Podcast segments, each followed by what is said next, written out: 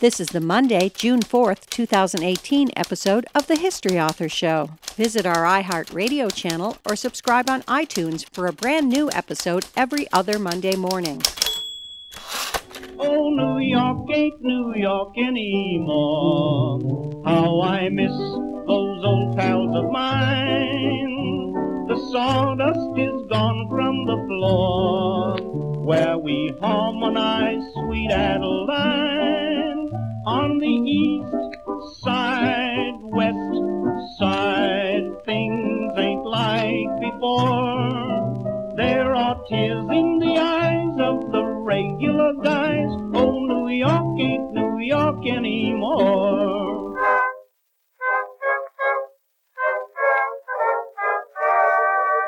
Hello, history lovers, and welcome.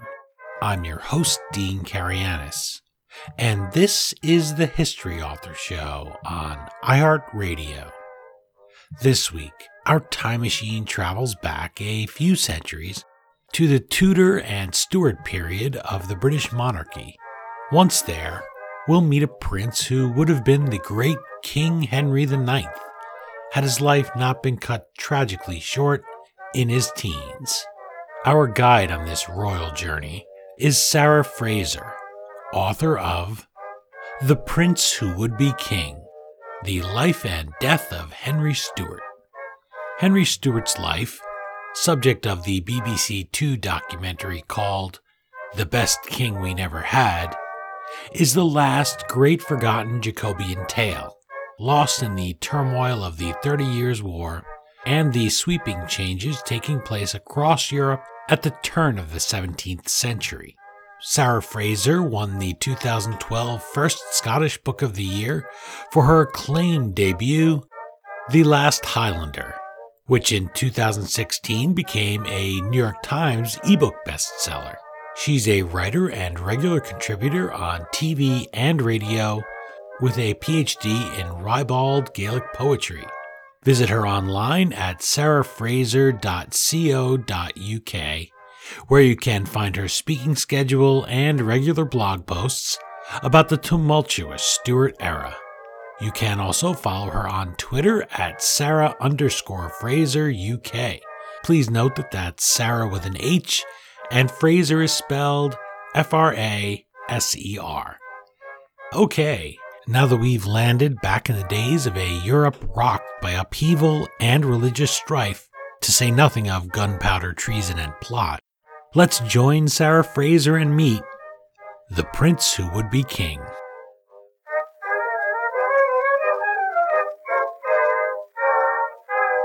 I'm joined via Skype from the Scottish Highlands by Sarah Fraser, author of The Prince Who Would Be King The Life and Death of Henry Stuart. Thank you so much for making time to chat with the History Author Show.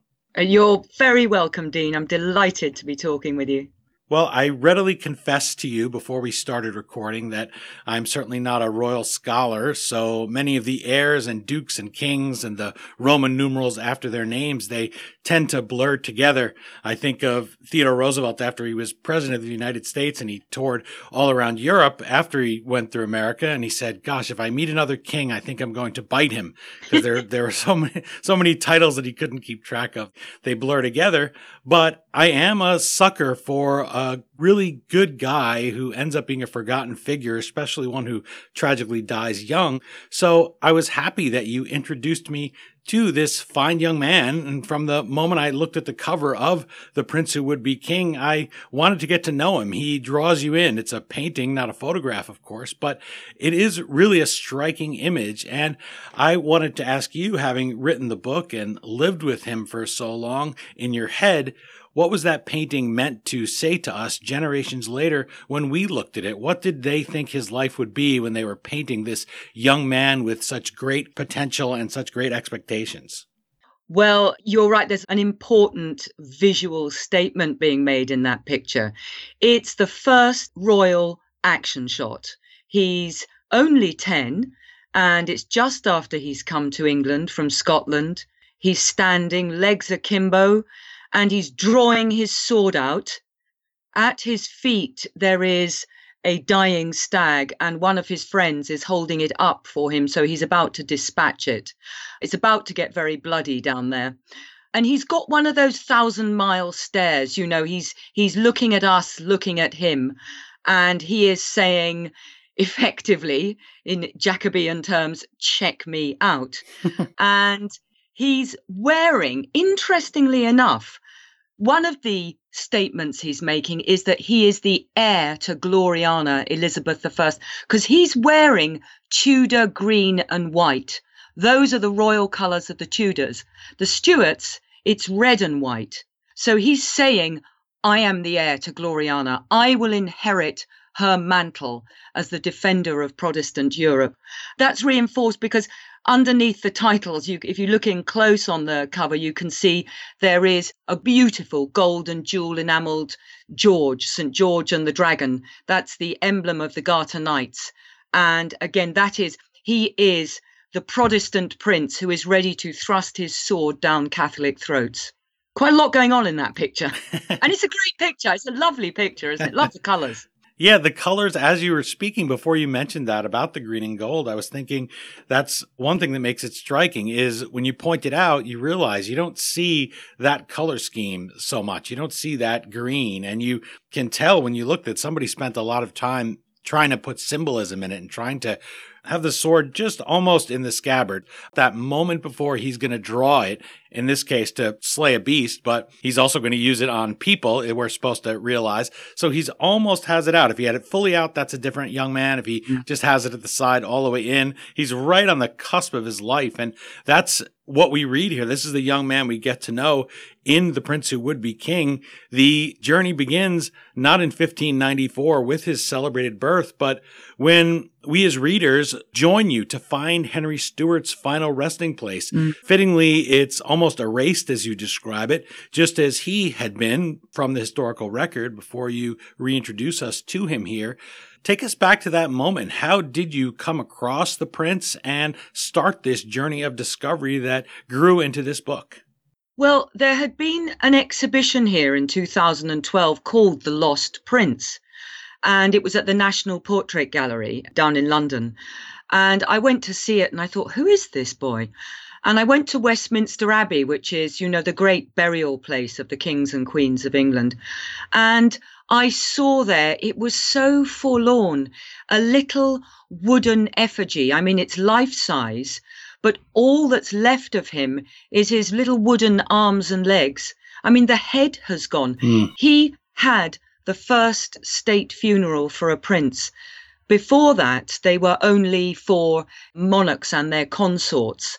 So that's another sort of little sign that this was somebody held in high esteem who, as I said, has dropped more or less out of the national memory. And at his funeral, he was lifelike. I mean, it's almost like we have over here Madame Tussaud's waxworks. He had a waxwork head. He was dressed in his coronation robes when he was created Prince of Wales, and he was startlingly lifelike. And over the months, people pulled off little bits of him as souvenirs to remember him by, little relics, really. And I just thought, what a mystery. We've got this little wooden peg doll, actually, although it's five foot eight tall and we've got these wonderful pictures and images. And I wanted to go and find him. I think that's it, really. And I've got boys, you know, so I thought I love a real active, energetic boy. I mean, he was just a very attractive figure to me he's certainly that. Just to go back to the cover, what skill that was brought into painting it. But he's just like I'm sure with your sons when you ask them, stop, I want to take a picture of you for a moment, and they can barely spare you right that split second of standing yeah. still. And that's that's the impression you get here is that yeah. I'm in the middle of something here, and okay, I will give you this one moment to look at me, and then I'm going to move on. Yeah. He had so much action, sense of himself, and yet you cite here a 2012 poll early in The Prince Who Would Be King. You set it up for us, showing just how far he's fallen out of our national memory, needless to say, here in America, but also in the UK, where you would think he would be remembered. So take us back to the time when his fame was at its peak, when people wanted to carve those pieces off. I always wonder what happens to those little bits of wood when you find them in your grandmother or grandfather's possessions. You say, what, what did this little piece of wood mean? And you throw it away. And in these cases, probably because mm-hmm. you don't know what it is unless they tell you. What did he mean to his contemporary Jacobean Britons as they watched him grow to manhood and then as they lost him at such a young age? Well, as we're saying here, he's on the cusp of something, and it's that something. There's been no heir, there's been no Prince of Wales here since Henry VIII had three children. He had Edward VI and then Mary and Elizabeth. We've had no royal children for, well, in living memory. And this boy, sword half in, sword half out, as you say, he is ready to go and defend Protestant Europe. He is ready to present his country on a European stage. He has got in his mind very quickly as he grows to early adulthood, he's got an empire to build overseas. This is a very interesting period because we're in the middle of basically a hundred years of religious warfare in Henry's lifetime. We're bang in the middle of it. And he is being teed up to be the leader of Protestant Europe. Catholic Spain has suffered from what we would call imperial overreach, as empires do, and it's been on the back foot, but it's resurging again now, and it's wanting to roll Catholicism back across Europe. And they are looking to Henry to stop them. And that's partly what that semi martial stance is with that sword out. It's just kind of think twice, think twice before you keep attacking my brother Protestants. They were very European and they thought of themselves as members of Christendom before they were perhaps English or Scots or French. They are all members of Christendom. And so if something happens to one of your brother Protestant princes in Europe, you will go to his aid. And at home, a strong prince and a king and a queen, his mother and father, James the Sixth and First, and his wife Anna of Denmark, a strong king and queen, a full royal nursery, that promises continuity. And continuity generally promises security.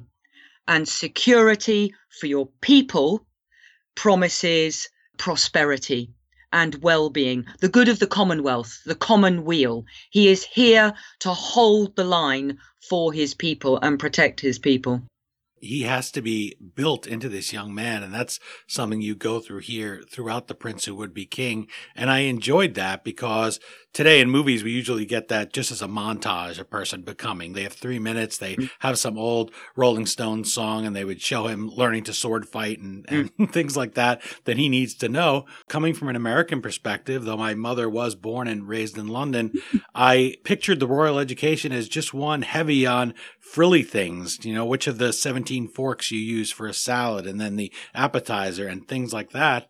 So I was surprised here to learn that Henry Stuart's life isn't something frivolous. His education isn't something that is just taken up with meaningless fluff. He really is working at it. You write in The Prince Who Would Be King, quote, to rule well, Henry said he must master four subjects philosophy, eloquence, politics, and history those are still good goals for leaders today. If young people want to mm. grow into leaders, I don't know what four things your average millennial would list, but I, I don't think that philosophy, eloquence would be, maybe politics. Certainly history is something that seems to, for the most part, fall by the wayside. Those are great fundamentals. So how did those around Henry Stuart go about helping him to cultivate those skills and building his education so that when he did rise to be king, he wouldn't just be this strong king, but he would also be a wise king and a just king? Yes, yes. Well, you see, we're right in the middle of the Renaissance as well. So you have to be a wise, just, eloquent, civilized ruler. You've got to be a Renaissance prince, all things to all men. And you're right when you point out our association with royalty today, those things you describe are basically ceremonial. And that's because monarchs thank the Lord today, merely reign. They don't rule as well. But back in Henry's day, monarchs ruled as well as reigned. So it was in everybody's interest intensively to educate the Christian prince. The education of a Christian prince was of great interest to everyone because this is the man who is going to rule you or woman from the moment they succeed till the moment they die, for better or worse. And things like history, they had rediscovered the classics in the Renaissance and they were fascinated by it and using history as a lens through which to view the present. I mean, we would say these days, if you don't know where you're coming from, you don't know where you're going. And they certainly thought that. For example, their Henry's tutors liked Roman historian, for example, called Tacitus. Now, Tacitus was newly rediscovered, and what he did was compare Rome under the Republican phase, the early phase of Rome's rise to greatness, when Rome is ruled by a Senate full of senators, and the senior senator is simply primum inter pares, the first among equals, and he's ruling very much in council. Now, opposed to that, Tacitus placed Rome under the Caesars, imperial Rome, when you're ruled by a little god king, a divinely appointed god king called Caesar. And if you think of what's going on all through Henry's period, we're moving. There is a battle going on in politics and how we do politics and the rise of parliament which is very much can be seen almost as a kind of an analogy for that republican period of rome where conciliar government councils and leading men rule versus royal fiat and pronouncement from a divinely ordained king. And Henry is being brought up. His father, James, by the way, hates Tacitus because James is a divine right monarch. Although he's a good monarch and a clever monarch and a moderate monarch, he doesn't really want to be questioned. Whereas Henry's tutors are trying to bring him up so he will be a king in parliament and a forward looking king, which in that period, as I say, did mean he would very much rule as well as reign.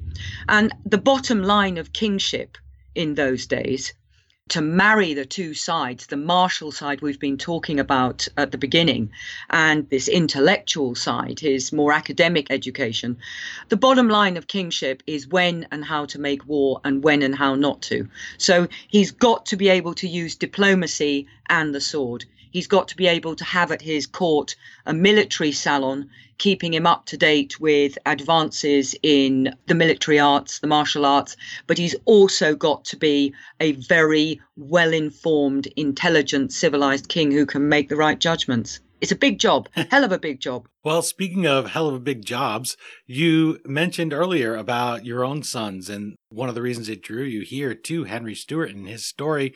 How does this view of history, similar to how you parent, or if you just want to talk about the broader scope, what do you think parents can learn about raising a young person here from the example? If people don't think maybe they have something they can learn from a time so long ago, what's similar then and now as far as these timeless things that he wanted to learn and the important things in life? Well, that's an interesting question.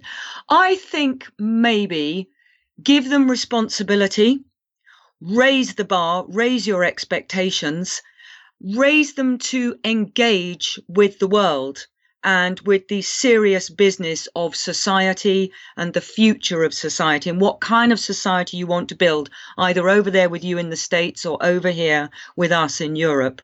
And to have a sense of their responsibilities as well as their rights and their responsibilities and their duty to society as well as their rights as individuals. Because i suppose ever since the romantic period we have privileged the individual. You know who am i? What is it i ought to be doing in the world? Etc etc and we are less inclined to think what do i owe society? The society that supports and nurtures me if i'm lucky and I think it would be that. It would be raising the bar on our expectation of them as social adults in the adult world. Social adult sounds like a great phrase. I'm going to remember that because that's it's really something that's true. Just about all of us in general, I think we are a little bit stunted and that sense of well, maybe I have a destiny of some kind and maybe I want to go do Mm. this or that thing someday. But he's really working at it. And the fact that we are with him on this ride in The Prince Who Would Be King as he's making this climb literally to the top of the mountain to see him get knocked off about not even a quarter of the way there, I guess it mm. feels like. If you see those people climbing Everest, you always read that they pass the dead climbers on the way up there. And there's always a sense of mourning, right? And I feel like he's Yes. climbing and working so hard and he only gets a quarter of the way there. Mm. So that's a real challenge. And I wanted to bring him to life here with one of the many tales that you tell in The Prince Who Would Be King to make those dusty bones speak to us a little bit. Young Henry is sailing on the Thames with friends and he's offering a unique toast of sorts. And it's really a beautiful thing. Now, this is something you think a, a prince would be doing. It's, it's really, really cool to me from the American perspective. Talk about that moment and how did it strike you when you came across it? Yeah. Well, I I tell you what, just say one thing. When you say he's only quarter of the way through his life, they grew up fast because they died so early. Mhm. So, you know, by the time he gets to his death, he's already on the Privy Council helping to rule. He has a court of 500 people around him. And men like his friends and the poet John Donne, they have already gone on diplomatic missions age 16. Wow. And that's really what I mean by raise the bar for our own kids. yeah. Back to Wow. launching his ship. Do you mean launching his wonderful ship, the Prince Royal? Yeah. That big ship. Well, Henry realizes, he learns from the great Sir Walter Raleigh that, what as Raleigh says, whoever controls the seas controls the trade, whoever controls the trade controls the world, basically, because you will have control of the lines of communication and you will have wealth. And Henry is determined to renovate the navy. So it's part of that great navy that there was under Elizabeth, Drake and Raleigh and the Sea Dogs and the privateers. So he commissions a huge ship. And when it's ready to be launched in about 1610, everybody goes down to Woolwich. The whole court decamps to Woolwich. And they go on board and it's in dry dock, as they are, as ships are now, ready to be launched. And they are ready to launch it. And a toasts made. The king and queen are there and everyone else. And the ship shudders forward and catches, groaning on the wooden framework that's supporting it because this ship is so big and Raleigh has told him it's too big. but he's a young man, you know, nothing can ever be too big or too loud or too great. And Raleigh has said, You're going to regret this, sire. And it sits there. And that's classic. That's classic. A young man, again, has kind of overreached himself. He's overdone it without fully checking all the details. You know, they're not great on details sometimes. And everybody stands around getting a little bit embarrassed. And eventually the king says, I'm sorry, my son, I've got to go back and rule the country. And off they go. And Henry thinks, well, blow this. I'm going to wait. Because at high tide on the Thames, which goes up and down by about 25 feet, you know, it'll raise the ship high enough and it can launch. So they all go downstairs and they have a heck of a party, Henry and all his friends. and in the middle of the night, high tide's 2 a.m., a storm blows up and they lurch on board and they've been having quite a good party by this time. And probably um, drink has been taken as they say over here. Uh, drink has been taken um, and as well as food. And they go on board and he takes a huge silver bowl and he toasts his ship and they pass it round and then he throws the silver chalice into the river. It's almost as if he's appeasing the river god with this storm. It's like the tempest in King Lear's The Tempest blowing around them. And sure enough, the ship suddenly sails out into the Thames and it can go down the Thames. And he has a 32 gun salute let off, which must have startled the sleeping citizens of Woolwich. But think of that. again, he's inconsiderate. He's coming Yeah. home noisy from a party, as they do. And then he sets off and he is ready to sail the high seas. He chooses as one of his mottos, he delights to go upon the deep. And Henry does. You know, he had intended at one time, once Virginia was established, to come over to your country and rule as regent directly. That would have been quite a thing, wouldn't it? Wow. For a while. Makes you wonder how things would be different, right? With Yeah. so many things like that in a book like The Prince Who Would Be King, where you say it's full of what ifs. What if this young man doesn't die, unfortunately? And so it's great read like that. It's really unique. And, and the fact usually we have these royal people, we know their beginning and their end, and it doesn't make us think as much about what might have been. And when you like somebody, you're rooting for them to continue to live. So Mm. I really enjoyed that part of it, even coming from a position of ignorance about it and not really being invested in it. I was really rooting for him and learning so many things about him and then about the royal court at his time. Thank you. Something I found particularly surprising was that his family had to worry about money and security. Mm. You picture somebody who has no problems, has a lot of robes and jewels and chests, and you realize that's more stuff that we just pick up from movies. So, what were the practical challenges of grooming Henry Stuart's rise to leadership? Somebody's got to pay that bar tab for, for those big parties that he has. And he worries at one point in The Prince Who Would Be King, I am like to prove an unthrift. Okay. So, money is a concern you wouldn't think that this young man on the cover here has, but it is. How do they fund him? How do they pay his bills? Yeah, you're right, including the bill for that great big ship. Yeah. I mean, that didn't come cheap. yes, you're right. There is a problem. There is a problem, and it is inherited from the previous reign. Because what they inherited was a frugal old lady. Elizabeth had kept one court at Whitehall, and suddenly it's meet the Stuarts. Now, what you've got is the royal family and the full nursery, but the price of that is you now have three courts. You have the main court of the king at Whitehall and two secondary courts the Queen at Greenwich and Denmark House, and Henry at St James's Palace and Richmond Palace. And these all have to be supported. But Elizabeth also, during the Armada War, was quietly selling off. She was sort of cashing in the family silver, as it were. She was selling off some of the crown estates, the royal territories. So there is much more to support and much less to do it with. And all through this period, they are always chronically in debt, the royal family. They they are expected still. The phrase that they used at that time was the king should live of his own meaning to be self-supporting. Hmm. With grants if we go to war they realize those are extraordinary expenses. All through this time they're realizing that the royal family is going to need the monarch will need regular support from parliament. And this is another way in for parliament to get a grip on the royal family because if they're going to be funded every year parliament will want to see value for money. So you can build a warship but what you can't do which is what his father does is just splash the cash on your royal favorites to make them look pretty. He can't be doing that anymore they do all sorts of things. I mean, Henry is, they're all project mad. I mean, we call them entrepreneurs. Uh, we do call people entrepreneurs who are full of business ideas. They call them projectors.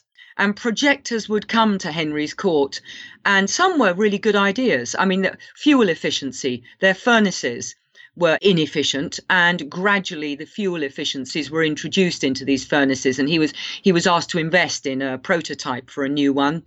And there were crazy things like how to extract lead from silver which is kind of a throwback to alchemy i suppose. Hmm. but one of his household officers was a great friend of the magus john dee and the inventor Cornelius Drebbel. So it's a funny mixture of Henry investing in science, what we would truly recognize as science and scientific advance.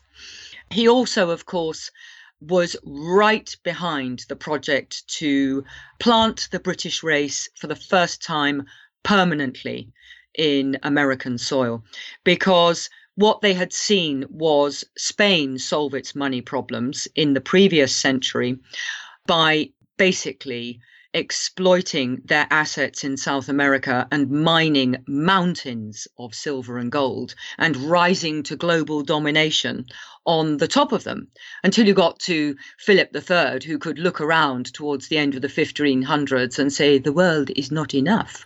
you know, I mean, he would know, he'd got a lot of it. And Henry is thinking, okay, that is what we can do. And they imagine that North America is full of gold and silver in the same way. And so in 1607, he is one of the investors. He's called the patron of Virginia, the heir of Virginia. And they send those three boats, the Susan Constant and the Godspeed, and another one, I've forgotten the name. And they make first landing at the place is called Cape Henry, still is today Huh. in Chesapeake Bay, to honor his contribution. The first ever map of Chesapeake Bay is fabulous. It's about a meter long, nearly a meter deep. It's in the British Library here in London, and it was made by Henry's gunner for him. Hmm. It's vellum, so it was rolled up, and when you unroll it, the colours are still incredibly vivid. And all his dreams are projected into that. And he partly thinks he will solve his financial problems somehow by monetizing America, if without offending you, I might put it like that. sure. Thank you. I know exactly what it was. He's a, here again, big dreams he has, and yeah. he's somebody who really has a plan. He has uh, big ideas, dreams, and he's not going to be deterred. It's a really inspiring story and a colorful story, just like the map. Mm, it's beautiful. The map. It's really lovely. You, anyone can see it. You just go in and you know ask, get it up. You can see it. You can touch it. You can pick it up, just as he would have done 400 years ago. Wow. I know. Something to do next time I go, and next time I go to Westminster Abbey, I'll have to find him there too. Mhm. You really feel like you know him, and you want to go pay your respects a little bit. Mm, he's there. You're enjoying my chat across the high seas with Sarah Fraser, author of The Prince Who Would Be King The Life and Death of Henry Stuart. You can visit her online at sarahfraser.co.uk and Sarah underscore Fraser UK. That's Sarah with an H, by the way. History Revealed magazine writes of the prince who would be king, quote, Here he gets a whole book dedicated to his story and it's certainly a tale worth telling. Son of James VI and First, Henry was a key figure in his own right. He created a Renaissance court of writers and thinkers and worked to establish a permanent British presence in America. What he packed into his brief life and why it should be better remembered are explored in this compelling, lively biography. I chose that quote because it captured the excitement I felt reading The Prince Who Would Be King. The word lively, for example, about a figure dead those four centuries that you just mentioned, about being able to go and hold that map, which is a relic now so old, and yet to be able to touch it, just as we feel we can touch him here in your book. We have to check ourselves as readers throughout each page because he did live only 18 years and he did live so long ago. That's a credit to you as a writer, bringing him that much to life. Part of what brings that story so vividly to us as if he's somebody we could go and meet and shake hands with, although maybe we wouldn't shake hands with him since he's a royal person. I'm not sure what the etiquette would be, but he feels that real and touchable. is you're familiar with and you write about in your book Guy Fawkes, infamous for the gunpowder plot to blow up Parliament, those people that are paying those bills. How does he feel about Henry Stuart and his family, and what will people learn about him and his plotting and scheming when they read The Prince Who Would Be King? They learned that it was a terror plot of breathtaking audacity. Its intention was to destroy the entire political nation of England. It was going to blow up Parliament and kill everyone in it at the opening of Parliament. And of course, it was essential that they kill Henry as well. As Guy Fawkes said, in, he admitted, I set out to blow you beggarly Scots back over your mountain because he, being Catholic, recognized that the establishment of another Protestant monarch after Elizabeth I meant they were a step further away, really, from the possibility of a Catholic restoration. And as Guy Fawkes also said, the king is important. We must assassinate the king. But the son that comes after him, are his words, is just as important or even more so. And a man called Father Edward Garnet, a Jesuit, in these exchanges of letters, they recognized that they must wipe him out because what, of course, Henry does, the king secures the present, but Henry carries the promise of an endless Protestant dynasty. And they want to snuff that out right now. There are three Stuart children Henry the eldest, the next is his sister Elizabeth, and then his youngest brother Charles. Although his mother gave birth to seven children, she'd lost four. And what they intend to do is kill all of them except the little girl Elizabeth. And she will be forcibly converted to Catholicism and then married off probably to some Spanish prince. And the countries of these islands would become a sort of Spanish puppet state. That's the big picture. Quite a game they were playing all that conflict between the Catholics and Protestants is mm-hmm. something that you hinted at at the very top. We get a an inside view here of it. It's always hanging over this period, and it has its hands on Henry Stuart's parents. Where did they fit into this split? Because they have a unique background. Well, they do. They do. They are a product of a golden moment of peace. There is one short period of a few years when Europe is at peace there isn't really anyone fighting with anyone over religious issues. And James and Anna really they illustrate that in that James is a moderate Calvinist. His wife Anna of Denmark is the daughter of a leading Lutheran Protestant king, and she converts to Catholicism. And their children are brought up to be Calvinist Protestants. So they they've sort of got a mixture of every Christian denomination, and it's perfect. That's viable. That it is viable that the Queen would be what they call a court Catholic, so she could practice in private, but she would still go to Protestant services with her family. And it's a golden moment that is about to disappear because the truth is that lines are hardening and the countries of Europe are all through Henry's lifetime, they are lining up on opposite sides, split along religious lines. And just after Henry dies, the mother of all religious conflicts takes place. It's called the Thirty Years' War, 1618 to 48, and it is the longest, bloodiest continuous conflict in Europe until World War One in certain German states, half the population will die wow. for one reason or another. It's massive. And trying to head that off is James's purpose. So he chooses as his motto, King James, Beati Pacifici, blessed are the peacemakers. Henry chooses, glory is the torch of the upright mind heroic deeds winning glory on the field of battle. So you've kind of got here the Sermon on the Mount meets Onward Christian Soldiers. and they perfectly illustrate the problem of Europe at that time. You titled chapter 12 of The Prince Who Would Be King, Europe Assesses Henry, a prince who promises very much. There's that word promise again that you mm. feel throughout the book.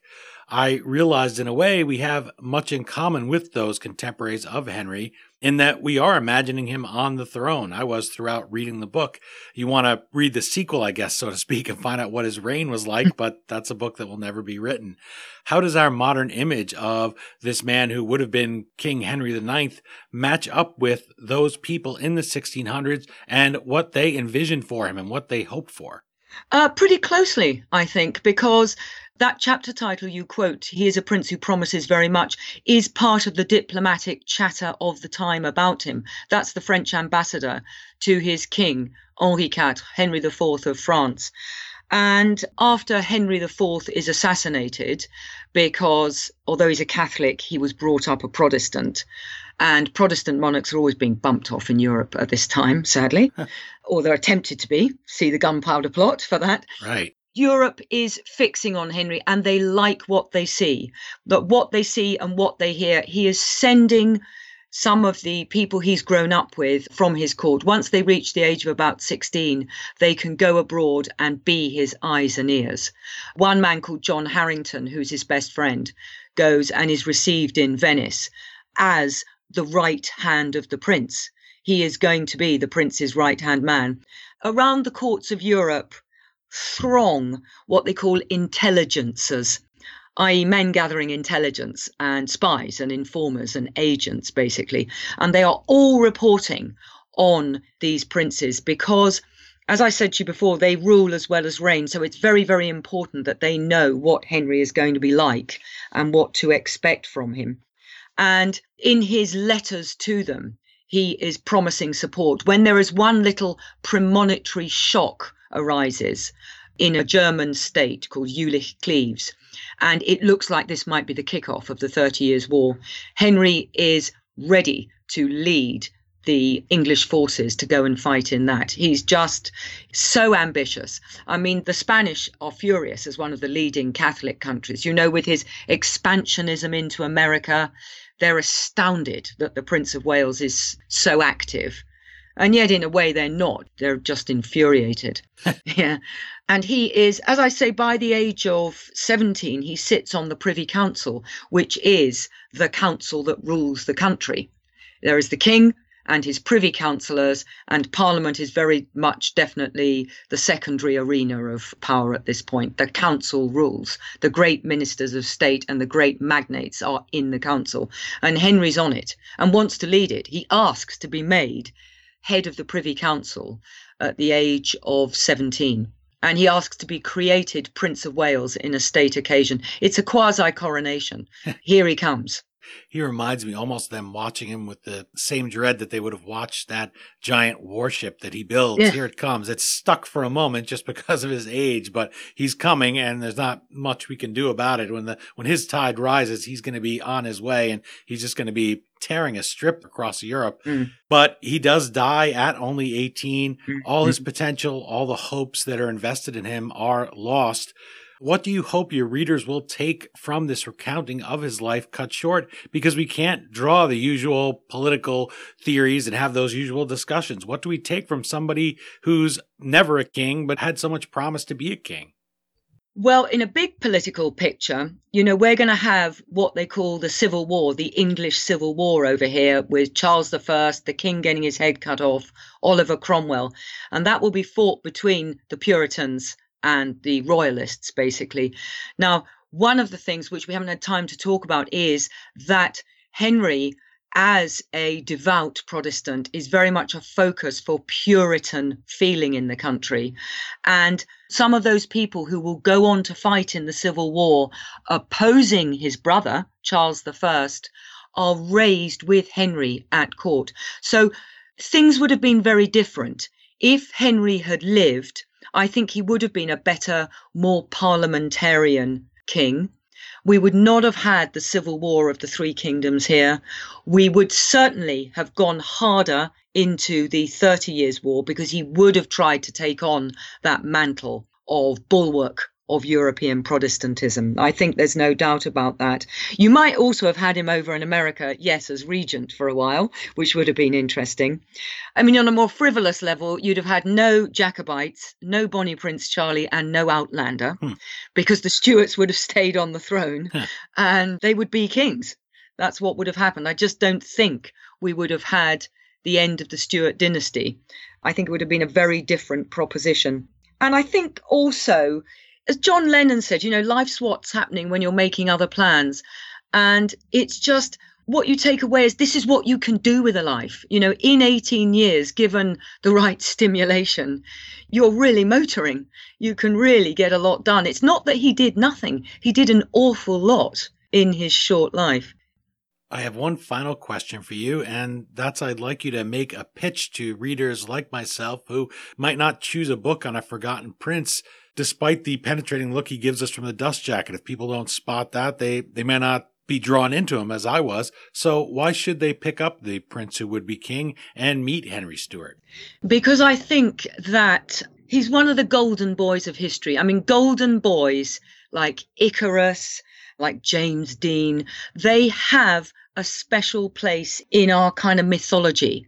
The untrammeled, high minded idealist. He knows nothing of the grey compromises of life, hmm. the negotiated life that the rest of us have to live. He is pure and untrammeled, and we watch him soar across the firmament. Yes, he's going to crash, but there is something about golden boys. You know, they go marching off to war full of utter conviction and they are characters that make you kind of laugh with joy because of their energy and their confidence while you slightly dread what they might get up to and because they're so active and energetic. They offer a bloody good story. I mean, it's it's a good, lively life they lead, and I think that's what you can get across in a book like this. Well, Sarah Fraser, author of What is a Bloody Good Story and a very good book, The Prince Who Would Be King. I said at the beginning of our chat and throughout that I'm certainly not a royal scholar, but I did thoroughly enjoy meeting the impressive prince. Forgotten no more. There's so much more in here than we had a chance to touch upon. Things like the symbolism of St. George slaying the dragon there mm-hmm. in that mm-hmm. painting. Things like you said about him being the focus of that Protestant feeling. But we can see Cape Henry in the Chesapeake Bay next time time and feel a little connection to it. I thank you, thank you so much for taking the time to join me today and chat about his life cut short. I wish you the best of luck with the book and thank you again for introducing me to Henry Stuart. It's a pleasure, Dean. Thank you so much. Yes, I enjoyed that too. That was lovely.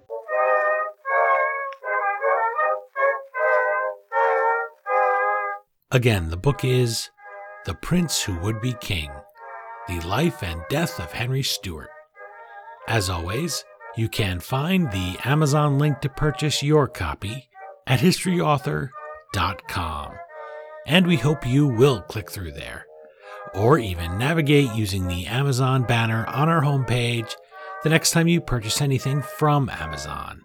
You go to historyauthor.com, we take it Amazon, and Amazon.com gives us a small portion of every dollar you spend at no additional charge in your shopping cart. For just those few extra taps of your finger, you can help us keep the flux capacitor on our giant warship turned time machine humming like usual, so we never get stranded on the bottom at low tide. I want to offer special thanks to Sarah Fraser for joining us and for restoring this forgotten prince who seemed destined for greatness until his untimely death. And by the way, you may have noticed we didn't talk about exactly how Henry Stuart met his end. Well, for that, you just have to read the book. It's important that we talked about his life today, and not just those last days when he unfortunately went to his grave without fulfilling his great promise and seeing his many visions come to life. Visit our guest at sarahfraser.co.uk and sarah underscore fraser UK. That's Sarah with an H, and Fraser is spelled F R A S E R. And while you're online, let us know what you think of the book, the prince, and the interview on Twitter at HistoryDean, Facebook.com slash HistoryAuthor, or our Instagram page. That's it for this installment of the History Author Show. I hope you'll join us in 14 days for our next all new interview right here on iHeartRadio. And if you're an iTunes subscriber, please take a minute to leave us a review. Well, until our next trip into the past together, thanks so much for time traveling with us today, and have a great week. We still call it Broadway, but what's in a name? Take it from Georgie, it isn't the same. On the east side, west side, things ain't like before. There are tears in the eyes of the regular guys. Oh, New York ain't New York anymore.